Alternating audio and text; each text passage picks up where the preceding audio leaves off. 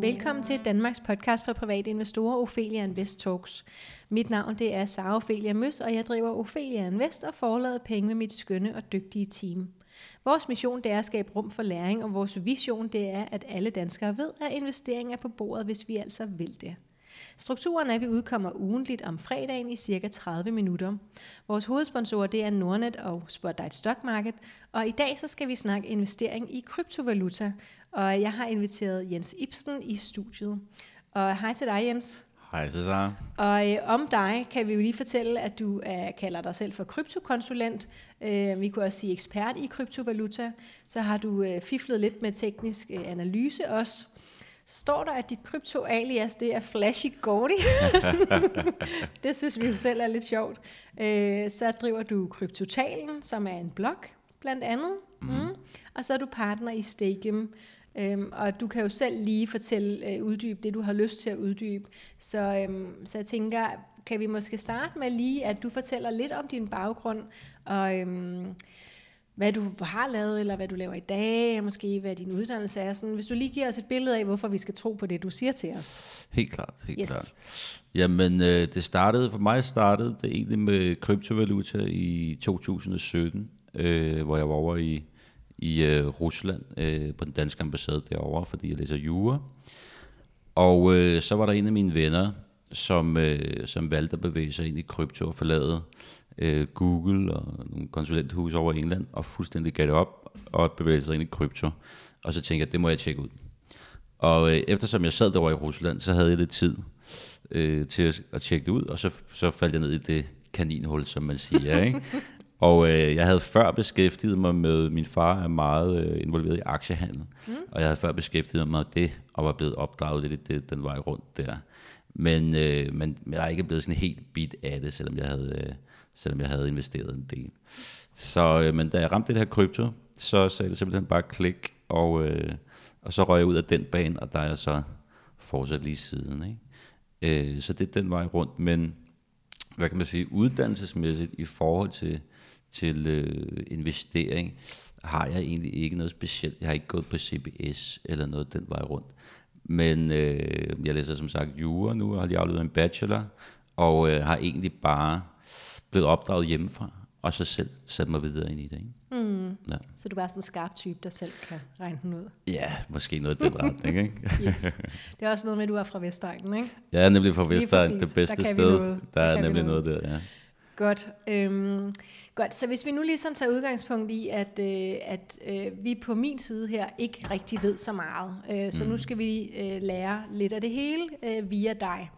Og kan du ikke øh, starte med at, øh, at, at lige sætte nogle ord på forskellen på en øh, almindelig valuta og så krypto? Ja, som udgangspunkt behøves der ikke at være nogen fordel i den måde, den fungerer som et instrument, kan man sige. Øh, men der er jo den fordel, at en, i dag er almindelige valutaer øh, udstedt af centralbanker. Og det er sådan, de får deres værdi, sådan set. Fordi der er en centralbank, og bagved det en, øh, eller en nationalbank, og bagved det en regering, der giver dem værdi. Og det er det, som øh, alle lande i dag opererer med, mere eller mindre. Og det er det, som man i pengesprog kalder for kreditpenge. Det er simpelthen, der, det er kredit befolkningen får kredit. Øh, en kryptovaluta er ikke udstedt af en øh, nationalbank, eller der, og der står ikke en regering bag, selvom det er på vej faktisk. Der er nogen, der begynder at lege lidt med det. Kina er godt i gang for eksempel. Men øh, derfor har den jo kun den værdi, som markedet giver den. Og der er ikke nogen backer som sådan. Og det var sådan set det, som man havde i gamle dage. I nogle perioder har man haft det gennem historien. Og det er det, som i, også i pengeverdenen hedder handelsvarepenge. Og det er penge, der får værdi, fordi at markedet giver dem værdi. Og øh, det er sådan set de store forskelle på det. Kryptovalutaer er jo udstedt af øh, grupper af individer, eller øh, øh, hvad kan man sige, øh, projekter, øh, firmaer osv. Og så er, får de kun den værdi, som markedet giver dem. Og det er sådan set forskellen. Godt.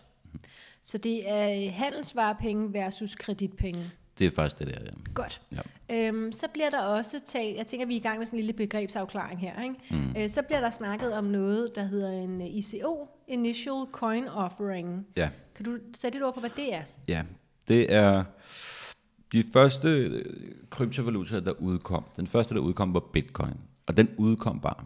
Og så, øh, og det er, så, så blev den lanceret, og den fungerer så på en bestemt måde.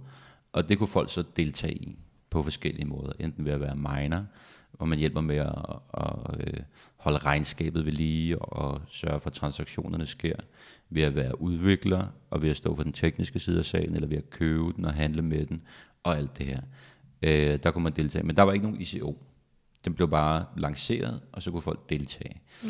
Øhm, ja, ICO'er, det er noget, der kom senere, og det er mere en måde, som folk brugte til at rejse penge på via kryptovaluta.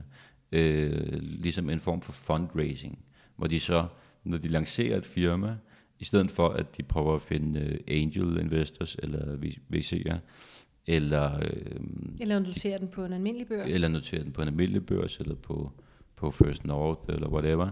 Øh, eller de går på internettet og prøver at lave en form for group funding. Så kan man så lave en ICO. Så præsenterede man sit projekt, og hvis folk så øh, synes, at det projekt lyder godt, så kan de så købe de her mønter gennem en ICO.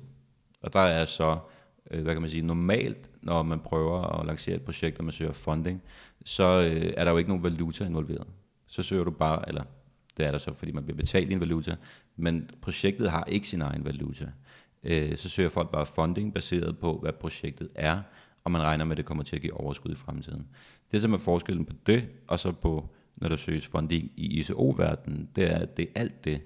Det er både et projekt, der har en øh, forretningsplan og et hold bag sig, og alle de her ting, man skal tjekke ud for at lave øh, fundamental analyse på det. Men de lancerer også, i stedet for at blive betalt i kroner eller dollars eller whatever, så lancerer de også deres helt anden valuta, som, skal, som, som, som folk skal købe. Du ved, ikke? Så det er en form for, det, man kan sige, det er en form for aktie, men det er det ret sjældent, du ved. Ikke? Men de forskellige øh, øh kryptovalutaer, der bliver lanceret i ICO'er, giver nogle gange beslutningsmæssige rettigheder, og nogle gange økonomiske rettigheder, ligesom aktier gør. Øh, og nogle gange så er det mere ligesom en øh, valuta, der fungerer inden for et bestemt system, og derfor har en værdi. Fordi man skal, dem, der skal bruge ydelserne på systemet, øh, de skal købe den valuta for at kunne få ydelserne. Så har den ligesom en brugsværdi på en måde. Så det er sådan en dobbeltnotering? Det, det kan man faktisk godt sige. Altså den har, den, den har både, det er det som anderledes, den har både en reel brug i verden, mm. og plus den også fungerer som aktie, eller som en eller anden form for aktiv, som ja. folk køber. Ikke? Og det er det, som gør det sådan lidt, lidt øh, lidt mere besværligt. Ja, på en lidt sværere måde. at forstå ja, også. Øh, ja, ja, det er præcis. Godt. Ja. Hvor mange forskellige kryptovaluta findes der, og hvilke er de mest populære og anerkendte? Jamen, der findes øh, nok over 5.000 nu, men der er jo nok, men der er jo mange, der, der er blevet forladt og dør, og, og hvor udviklingen ikke rigtig øh, gik så godt, eller det gik i stå, eller whatever, ikke? Men altså, de ligger der jo stadig. Så der findes over 5.000 nu. Øh, de mest populære er Bitcoin, som alle kender, som er blevet stort brand i dag, ikke? og øh, som jeg har svært ved at forestille mig, der, der jeg tror, der er meget, meget få på jordkloden, der ikke kender det navn, bare navnet Bitcoin, selvom de fleste selvfølgelig ikke har så meget idé om, hvad det egentlig er. Men Bitcoin er selvfølgelig den største. Så er der Ethereum, der er Ripple, der er Litecoin, Bitcoin Cash, øh, der er ja, der, der er rigtig, rigtig mange. Men det er sådan lige de øverste, som folk kender til. Normalt, når folk spørger mig, så der kommer en på gaden, når han gerne vil snakke lidt krypto, og han er begyndt at, at sætte sig lidt ind i det, så er det Bitcoin og Ethereum og Ripple og Bitcoin Cash og Litecoin. Det virker som om, det er dem, der er de mest kendte. Okay. Men, men der er rigtig, rigtig mange. Der er over 5.000, og der er også nogen, der er, der er meget, meget lavt vurderet lige nu, som er rigtig spændende og har gang i noget seriøs udvikling. Og der er nogen, der er ret højt vurderet lige nu, som jeg vil sige ikke er noget værd faktisk. Så det er sådan okay. lidt en jungle.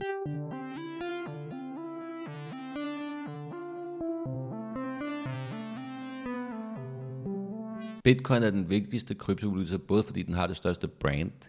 Øh, det er den, der har helt klart det stærkeste brand. Den har nogle af de stærkeste udviklere, der sidder og arbejder på den. Øh, og den er blevet meget, meget stærkt bygget op. Jeg havde en, en af mine venner, er, er en ret stor øh, programmør og, og sådan teknisk fyr her i Danmark, og har siddet og lavet en masse af Netflix' øh, ting og så videre. Og han er en af de der programmørnetværk, og han fik lov til at kigge ind i koden, fordi han havde nogle amerikanske venner, der viste ham øh, Øh, de havde fået lov til at arbejde lidt på Bitcoin-projektet. Det er sådan, ikke alle, der kan få lov til at gå ind i, ind i den inderste kode af det. Og så fik han lov til at se det. Og der sagde han, det der, det var bare, der var vi, der var vi i Superligaen. Ikke? Okay. Det var lige et niveau over alt andet. Så det er meget, meget stærkt bygget op, meget, meget stærkt beskyttet. Aldrig blevet hacket. Øh, man hører meget med hacks i forhold til bitcoin, men det er mere børser og, og nogle andre, der håndterer bitcoins. Men selve bitcoin-netværket er aldrig blevet hacket nogensinde. Øh, og den er bare stærk. Den kommer med en meget, meget stærk forretningsmodel. Utrolig utroligt klogt bygget op. Det er en begrænset ressource, ligesom guld. Øh, og, øh, og, og den fungerer. Og det aller, aller vigtigste er, at, at, det er, at den kan ikke blive, der er ikke nogen, der kan påvirke den. Du ved, stater og regeringer osv. kan ikke gå ind og påvirke den. Så den har mange af de samme egenskaber som øh, for eksempel guld. Øh, der er heller ikke nogen stater, der kan lave mere guld, fordi det kan man bare ikke, fordi det har de fysiske egenskaber, det nu har. Plus den har det her, som guld ikke har, og det er, at det er et åbent transaktionssystem. Så alle kan se, hvor meget der er hele tiden. Der er ikke nogen, der kan gemme noget væk, og alle kan se alle transaktioner, der nogensinde er sket, er gemt for evigt på netværket. Så, øh, så det er bare en meget, meget, meget stærk form for råvarer valuta, som er blevet lavet meget, meget klogt. Ophelia Invest Talks er sponsoreret af Spotlight Stock Market. Spotlight er markedspladsen, hvor investorer og vækstselskaber mødes. Hos Spotlight er det enklere og tryggere for selskaber at være noteret. Hvordan værdisættes en kryptovaluta, når der ikke er en centralbank bagved? Du har været lidt inde på det, Ja. men kan du sige lidt mere Det kan jeg sagtens. Det er jo øh, sådan set bare, øh, hvad hedder det, prissat via markedet. Det er, hvad folk vil give for den. Og sådan, så er den ikke så meget længere. Og det er også derfor, det så svinger så meget, fordi der ikke er noget, der, øh, den har ikke nogen, hvad skal vi sige, noget anker nogen steder. Ja, der er jo ikke nogen, der sidder der. Der er jo sikkert mange, der sidder og prøver at påvirke prisen øh, til deres egen fordel, men der er ikke nogen, hvad kan man sige, central institution, der prøver at påvirke prisen for at holde den stabil, for eksempel. Øh, så den svinger meget. Men det er meget ligesom, hvis man kigger på øh, guld for eksempel op igennem historien, indtil den blev accepteret øh, af de fleste som en, øh, som, som, som en, en råvare, der var noget værd, fordi guld er jo heller ikke noget værd i sig selv. Det er jo også prissat af mennesker, at guld er noget værd. Øh, der havde den også meget, meget pri, øh, svingende øh, volat- volatilitet, svingende pris mm. øh, hen over den lange periode, før den ligesom blev allemandseje globalt. Ikke? Ja. Øh, så, så det, som, som vi sidder og kigger på som bitcoiner, det er, at vi regner med, at det kommer til at være volatilt et stykke tid endnu, øh, og det kommer den så til at være indtil, at den bliver accepteret globalt som en værdi. Og gælder det også alle de andre kryptovalutaer?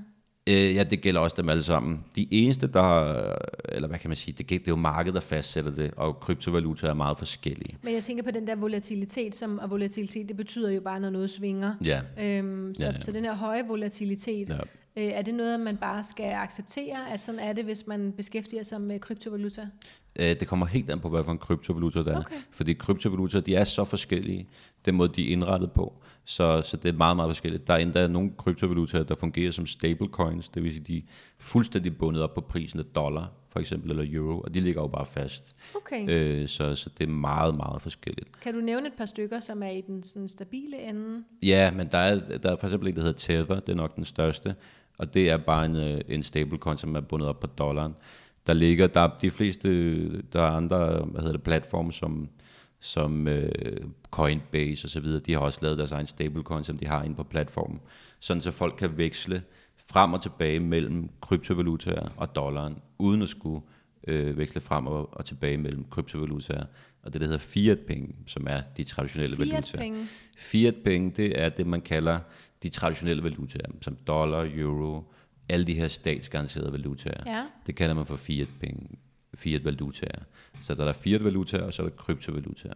Men nogle gange så kan det godt være lidt vanskeligt at veksle frem og tilbage mellem fiat-valutaer og kryptovalutaer, fordi du veksler fra kryptovalutasystemet til banksystemet. Og det er ikke alle banker, der er så vilde med det, selvom det kan man godt i dag. Men der kan bare godt være lidt ekstra gebyr der, mm. når man skal frem og tilbage mellem de to verdener. Så derfor så har mange børser og exchanges og øh, forskellige steder, de har lavet deres egen stablecoin, så du frit kan lægge dig tilbage på dollarkursen, som er ligesom en tracker på dollaren, eller mm. et derivativ, eller Ja. derfor et Og en derivativ. tracker, det er ikke? noget, der følger udviklingen Det følger, følger simpelthen udviklingen, og det er øh, konkret set et, øh, et, øh, bare et valutaderivativ. Og som egentlig hører ind under finansielle instrumenter, og egentlig hører ind under lovgivningen. Men det har lovgiver ikke opdaget endnu. Jamen, så må I høre med her. Hvem, øh, hvem udsteder kryptovaluta, og hvor køber vi dem henne, hvis det sådan skal være lidt mere praktisk? Ja, det bliver udstedt af jamen, projekter. Det er, jo, det er frit for alle at udstede en kryptovaluta. Mm. Øh, det kan man gøre og, og se, om markedet vil give den en værdi.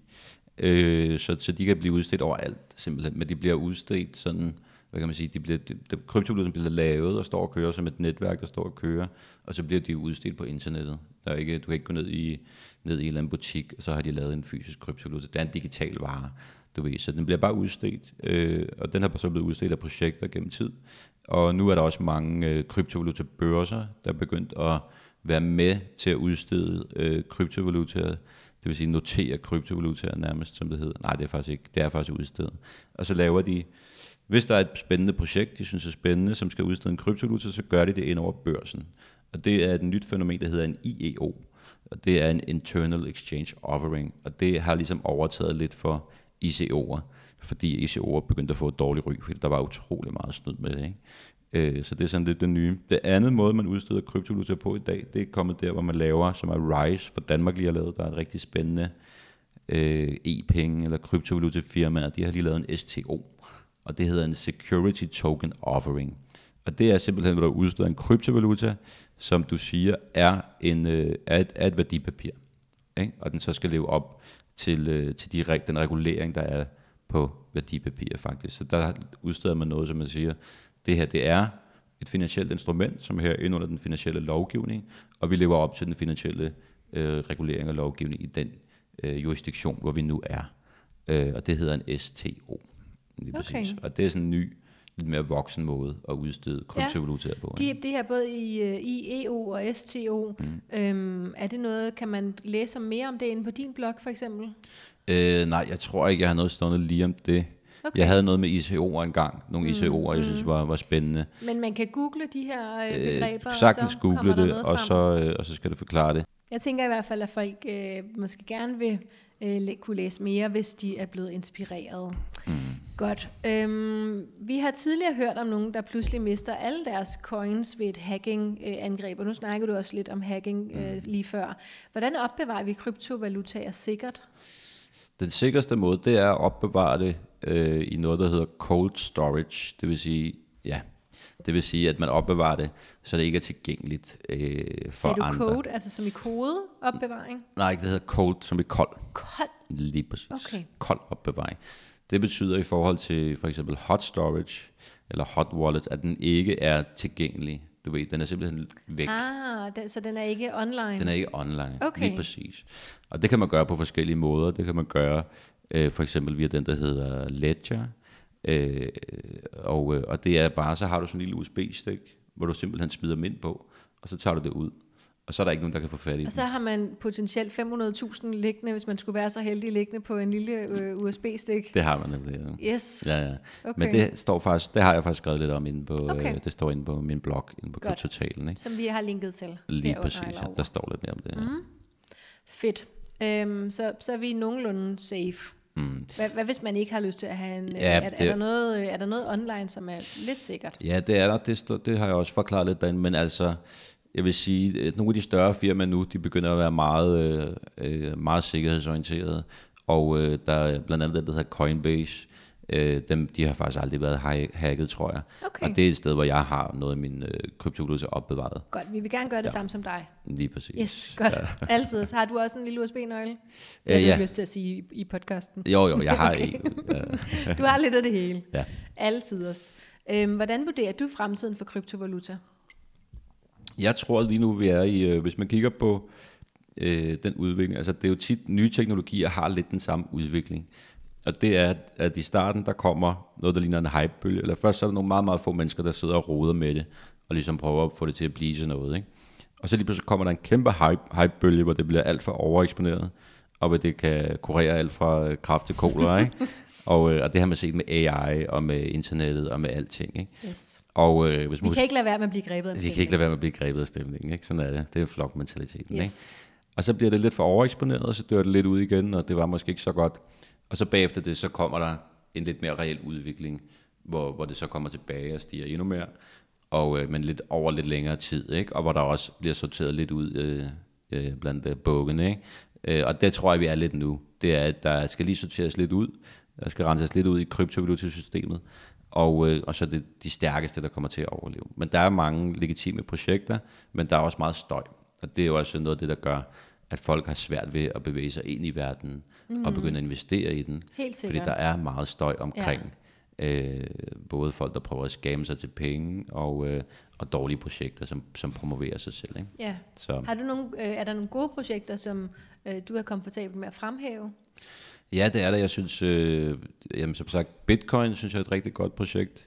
Og øh, så det lag, hvor jeg kigger i, det er lidt længere nede i vækstlaget, men der ligger mange også mellemprojekter, øh, som også er reelle, og, øh, og ligger og laver noget spændende udvikling. Men jeg har, hvis jeg skal smide et lille guld, guldkorn, Mm, så har jeg en, der hedder, øh, der er et meget lille projekt, der hedder NYZO, N-Y-Z-O, og det er stadig meget tidligt i sin udvikling, men meget, meget, øh, kan man sige, interessant, den måde de gør det på, og de gør det rigtig ordentligt, og de er egentlig ikke interesseret i eksponering, fordi de stadig, stadig sidder og arbejder på det, så de er meget lavt vurderet, men øh, det er sådan en, der kan blive øh, til, til livsforandrende penge for en lille investering. Ikke? Den, er rigtig, øh, den er rigtig spændende. Så ligger der en masse mellemklasse øh, platformsprojekter, som øh, noget, hvad hedder den, CRX og øh, øh, Ethereum, og laver også nogle spændende ting. Der er sådan en masse mellemklasse projekter, der laver platforme, som også ligger og konkurrerer. Og øh, hvad har jeg ellers? Bismuth er også spændende inden for de platformsprojekter. Det skal vi nok der. også. Amoveo, ja, B-I-S-M-U-T-H. M-U-T-H. Ja, lige præcis. Øh, Amoveo er også ret spændende. Jeg er ret vild med det, der hedder privacy coins, som er øh, normalt så er kryptovalutaerne åbne øh, finansielle systemer, så alle kan se, hvad der foregår hele tiden af transaktioner. Men der er nogen, der er lavet som helt lukket, og øh, der har vi Monero, som er, som er kongen af de her privacy coins, øh, som stadig kører godt derud af. Og der er en, der hedder, øh, jeg skal give et lille tip her, så er der en, der hedder Pirate Chain, øh, der har, der har, ja, den hedder Pirate Chain, og de har faktisk nok her for nylig lavet den privacy coin, som er mest privat. Du ved, fordi øh, den måde, det er sat op på, så bliver der bare ikke lagret noget information. Og øh, den er ligesom, det kan jeg ikke forestille mig, hvordan nogen skal kunne gå ind og se, øh, hvad der er Og det er foregået det, på det hele netværket. handler om, ikke? Det er det, det handler om. Det det, det handler om med på- privacy coins. Ja. Der siger man jo, vi vil gerne Men have lov også til... med bitcoin, ikke? Altså, Ikke, ikke med bitcoin. Bitcoin er sådan set øh, meget mere åben end det traditionelle finansielle system. Øh, bitcoin er semi-anonym. Den er anonym, fordi at når du har en punkt, når du har en wallet, så står der ikke dit navn på. Så der står ikke, det her det er Jens Ibsens konto. Mm. Men, og der står bare, at du har bare et langt nummer. Men den er, øh, å, den er så åben, at du kan se alle transaktioner, at det overhovedet ikke har været noget problem for politiet over i USA for eksempel, at finde ud af, hvem der havde visse punkter. Der er lavet masser af systemer okay. til, til tracking af det jeg her. troede faktisk, at, det var, at hele tanken var, at det skulle være Nej, det er ikke... mere anonymt. Ja, men det, der er en lille anonym, anonymitetstanke, men det har ikke sådan været det helt store okay. i det faktisk. Men Så det er der så med de her privacy coins. Men med de her privacy coins, der er det nemlig, at man skal have det her anonymitet, og det går ud på det her med, at man gerne vil have lov til at have den funktion, der er for, kontanter til eller for eksempel, at man kan transaktionere uden at, uden at man skal være overvåget. Ikke? Og det er jo lidt et problem her med, med internettets udvikling og det mm. hele, at vi både bliver overvåget af stater og firmaer, og potentielt dårlige aktører inden for stater eller firmaer kan udnytte den her viden. Ikke? Ja. Og der laver man så med de her privacy coins, så man kan have kontanter digitalt. Godt. Hvis vi skal prøve at sige, at nu vil vi gerne i gang. Øhm, hvordan kommer vi så i gang med at købe kryptovaluta? Skal vi altså, købe selve valutaen, eller kan vi også købe nogle certifikater, der tracker udviklingen, og hvordan vælger vi den rigtige osv.? Så, så kan, du, kan Ja. du hjælpe os lidt i gang, Jamen, det kan jeg godt, ja. helt kort? Ja, ja. Øh, hvad kan man sige? Du kan, man kan både købe selve kryptovalutaen. Øh, det kan man for eksempel gøre en, øh, der er noget, der hedder Bitcoin Talk Danmark, er nok den største kryptovaluta-gruppe i Danmark, og der kan man gå ind og, og stille spørgsmål og se på diskussionerne derinde. Så er der en gruppe, der hedder, det på Facebook der, der er en gruppe, der hedder Bitcoin Talk Danmark Handel. Der kan du gå ind og sætte handel op øh, fra person til person, direkte med kryptovalutaer. Men hvordan når vi overhovedet, altså skal vi have den her, øh, den her punkt, eller hvad, hvad hedder det? det Ja. der, ja, ja, ja, hvor, hvor skal man starter, på. Hvis du Okay, lige skal give mig en okay. lille tringuide det, her. Det letteste måde at gøre det på. Yes. Gå ind på kryptotalen.dk, og, øh, og, og kigge på, der, på den øh, faneblad, der hedder handel. Derinde er der et link til øh, forskellige børser, man kan gå ind og handle på. Den letteste måde derinde, det er at trykke på den, der hedder Coinbase. Den simpleste måde at komme i gang. Så trykker I på Coinbase, og så går I derinde. Inde på Coinbase, der kan I købe cirka 10-15 af nogle af de største kryptovalutaer. Vi køber bare bitcoin, tænker jeg. Så, så Bitcoin. holder vi det simpelt. Vi så vi køber bitcoin. bitcoin. Hvad Derinde, så køber du bitcoin. Så tilmelder du dig. Først skal du tilmelde dig På på, Coinbase, Coinbase. for at have en konto. Mm. Der skal du gennem en øh, KYC-proces, det vil sige Know Your Customer, hvor du lige skal vise et billede af dit kørekort og alt det Yes. her. Så har du en konto. Ja. Når du så har en konto, Ja. så kan du bare købe bitcoin med dit kreditkort. Og de står så inde Så på din Coinbase-konto. øh, øh, x lille bitte procentdel af en bitcoin vil jeg gerne købe. Du kan for eksempel købe for, lad os sige, du køber for 10.000. 1000 kroner bitcoin, Okay, okay, 1000 10.000 kroner bitcoin, whatever, og så Ja. får du en lille procentdel Ja. af en bitcoin. Ja. Øh, bitcoin er jo, man kan Og så ned dele dem op. Og så ligger den der i din Coinbase-punkt, som jeg vil sige er et sikkert sted at opbevare den. Godt, den var aldrig blevet hacket, sagde du før. Den er aldrig blevet hacket. Ja. Endnu. En, nej, men jeg, ja, endnu, ja. Endnu. Jamen, jeg tror faktisk ikke nødvendigvis, det kommer til at ske. Det, det Okay, San men Francisco. kan vi også flytte den ned på vores lille USB-nøgle, hvis vi vil? Derfra kan du flytte den ned på din lille USB-nøgle. Du kan flytte den over på andre børser, hvis du gerne vil handle din bitcoin til nogle andre kryptovalutaer osv. osv. Eller du kan sende den til dine venner eller din familie, øh, whatever. Og det kan du alt sammen gøre inden fra Coinbase. Og der står, hvordan man gør, fordi når, når du siger, så kan jeg gemme den på en USB-nøgle, øh, jeg kan slet ikke se den proces for mig. Altså det er lige så kryptisk som den der sky, som alle snakker om, som jeg ikke ved, hvad ja, ja, om. lige præcis. Altså når du har, hvis du køber sådan en her USB-nøgle, som igen også er beskrevet på min blog, Ja. for eksempel en Ledger, Det er en særlig USB-nøgle. Det er en helt særlig USB-nøgle, og du skal jo altid købe den fra producenten, for der bliver snydt med det. Men hvis du køber sådan en her Ledger, det kan du sagtens købe direkte fra producenten, så køber man den, og så når du får den, der er instruktioner med, hvordan du skal gøre. Og det fungerer simpelthen bare ved, at du sætter den i computeren, og så kan du sende øh, kryptovaluta til den fra Coinbase, for eksempel. Godt. Altid. Og så har vi, nu ejer vi så kryptovaluta. Ja. Det var ikke, øh, det var en relativt, øh, hvad hedder det, tilgængelig øh, lille liste, tænker jeg. Det kan vi godt finde ud af. ja, det er ikke så svært. Den Nej. var i rundt, Når man først får det lært. Ja, ja, lige præcis. Ind på Coinbase og købe nogle bitcoins, og så lad dem ligge. Og så lad dem ligge. Lige så det, præcis. det er dit råd. Vi lader Det er ligge. mit råd. Jeg, jeg, tror, det, jeg tror, det er meget undervurderet aktiv, faktisk. Så, Hvor længe skal vi lade det ligge? Øh, jamen, øh, i hvert fald, jeg vil sige, i hvert fald 4-5 år, hvis man 4-5 skal have det mest ud af det. Men Okay. altså, jeg tror, man kan se historisk set, så bliver Det bitcoin... kan være, vi lige tjekker ind med dig i løbet af de 4-5 år. Ja, det må jeg meget et gerne. update. Det må ja. jeg meget gerne, ja. Men altså, historisk set bliver bitcoin mere og mere værd hele tiden. Og den bedste måde at investere på, så jeg siger til folk, hvis du ikke kender noget så meget til kryptovaluta, men du gerne vil have noget, så køb bitcoin. Det er den mest sikre investering. Den bedste måde at købe bitcoin på, det er, og hvis du sidder og kigger på, på priserne, du ikke er helt sikker på, når du skal købe, så køb for et fast beløb hver måned, hvad okay. du kan undvære. Det som hedder dollar cost Lige averaging. præcis. Det er Lige jo vores præcis. yndlings her i Ophelia Invest. Det er den bedste måde at investere på. Og hvis du, har, hvis du kigger på bitcoin gennem tiden, så har der kun været, med den pris, den har nu, så har der været to måneder, hvor det har været en dårlig, øh, en dårlig investering. Og resten af tiden har det været en god investering at købe den første i hver måned. Så hvis du ikke kender så meget til det, køb bitcoin og køb for et fast beløb hver måned, hvad du end kan undvære. Altid. Det kan vi totalt bakke op om herfra. Øhm, har du noget, vi skal vide? Hvad er dit bedste råd til os, der gerne vil i gang? med kryptovaluta. Mm. Det bedste er, det bedste investering i det, er først at investere noget i sin tid til at gå ind og læse lidt op på det, og prøve at forstå lidt nærmere, hvad det egentlig handler om. Og hvor skal vi så læse henne? Øh, jamen, der er, øh,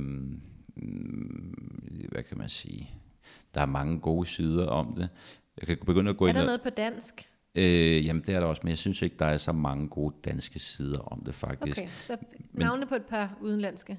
Ja, øh, der findes øh, nogle øh, nyhedsmedier, øh, som hedder Cointelegraph for eksempel. Der kan man gå ind og følge med i, hvad der sker, øh, hvis man gerne vil. Og de har sådan daglige opdateringer om alt, hvad der sker i kryptovalutaverdenen. Så det er et godt sted lige at døbe sine tæer. Ikke? Øh, hvis man skal lidt mere i dybden med det, så er der en, der hedder The Block, Crypto The, The Block, mener jeg, den hedder. Og øh, de går sådan lidt mere i dybden, øh, både med nogle af de tekniske aspekter, med nogle af de juridiske aspekter, og så videre. Det allerbedste sted at finde information, det er Øh, tit på Twitter faktisk. Der er rigtig meget gratis, både øh, analyser af forskellige projekter. Hvor finder vi det inde på Twitter? Ja, der må man, I kan for eksempel gå ind på Flashy Gordy, øh, min profil ind på Okay, Twitter, ja. og så kan I se på nogle af dem, jeg følger, som jeg har jo rettet Altid, lidt til det gør vi. undervejs. Ikke? Og vi kan også følge dig. Du I siger er meget velkomne til at følge Okay. mig. Ja. Ja. Godt. Jamen, jeg tror, det var det, vi nåede i den her omgang. Øh, men jeg tror godt, at jeg også vil øh, love, at vi øh, kommer til at tjekke ind. fordi at, hvis vi først får kastet os ud i det her, så kan det være, at vi lige har brug for at blive holdt i hånden igen på et I er tidspunkt. meget velkomne. Og hvis man er blevet inspireret her den sidste halve time, og gerne vil lære endnu mere om krypto, og måske øh, kaste sig helt ud i det, og, og blive øh, næsten lige så nørdet som Jens, så deler han ud af al sin øh, store viden og erfaring den 24. i 11. her i år, hvor at, øh, at vi laver et øh, kryptokursus, simpelthen en hel mm. dag, øh, syv timer sætter vi af til det, og, øhm, og så er det bare at komme med sin computer under armen, og øh, så får man både introduktion og lidt mere i dybden, og hjælp til at komme i gang, og hjælp til at oprette sig, og alle de her ting, så man behøver ikke at sidde alene med det. Og øh, med i det her kursus, så følger også den øh, e-bog, som Jens han har lovet at skrive til alle jer, der skal være med. Mm. Og I kan følge os på Facebook, Instagram og YouTube. Feedback er altid velkommen. Har du ris, ros og forslag, så skriv til kommunikationsnabelag.ofeliainvest.dk. Du er meget velkommen både ind i Aktieklubben Danmark og Kvindelogien Investeret, vores to investor communities på Facebook. Og det kan være, at vi kan logge Jens med ind i Aktieklubben, sådan så at vi kan stille Bestemt, nogle bestemt. spørgsmål derinde, og så kan vi tage ham, når vi gerne vil have et kvalificeret svar. Mm. Du er meget velkommen til at give os øh, en lille rating inde på iTunes, og så er der bare tilbage at sige tusind tak, fordi du lyttede med.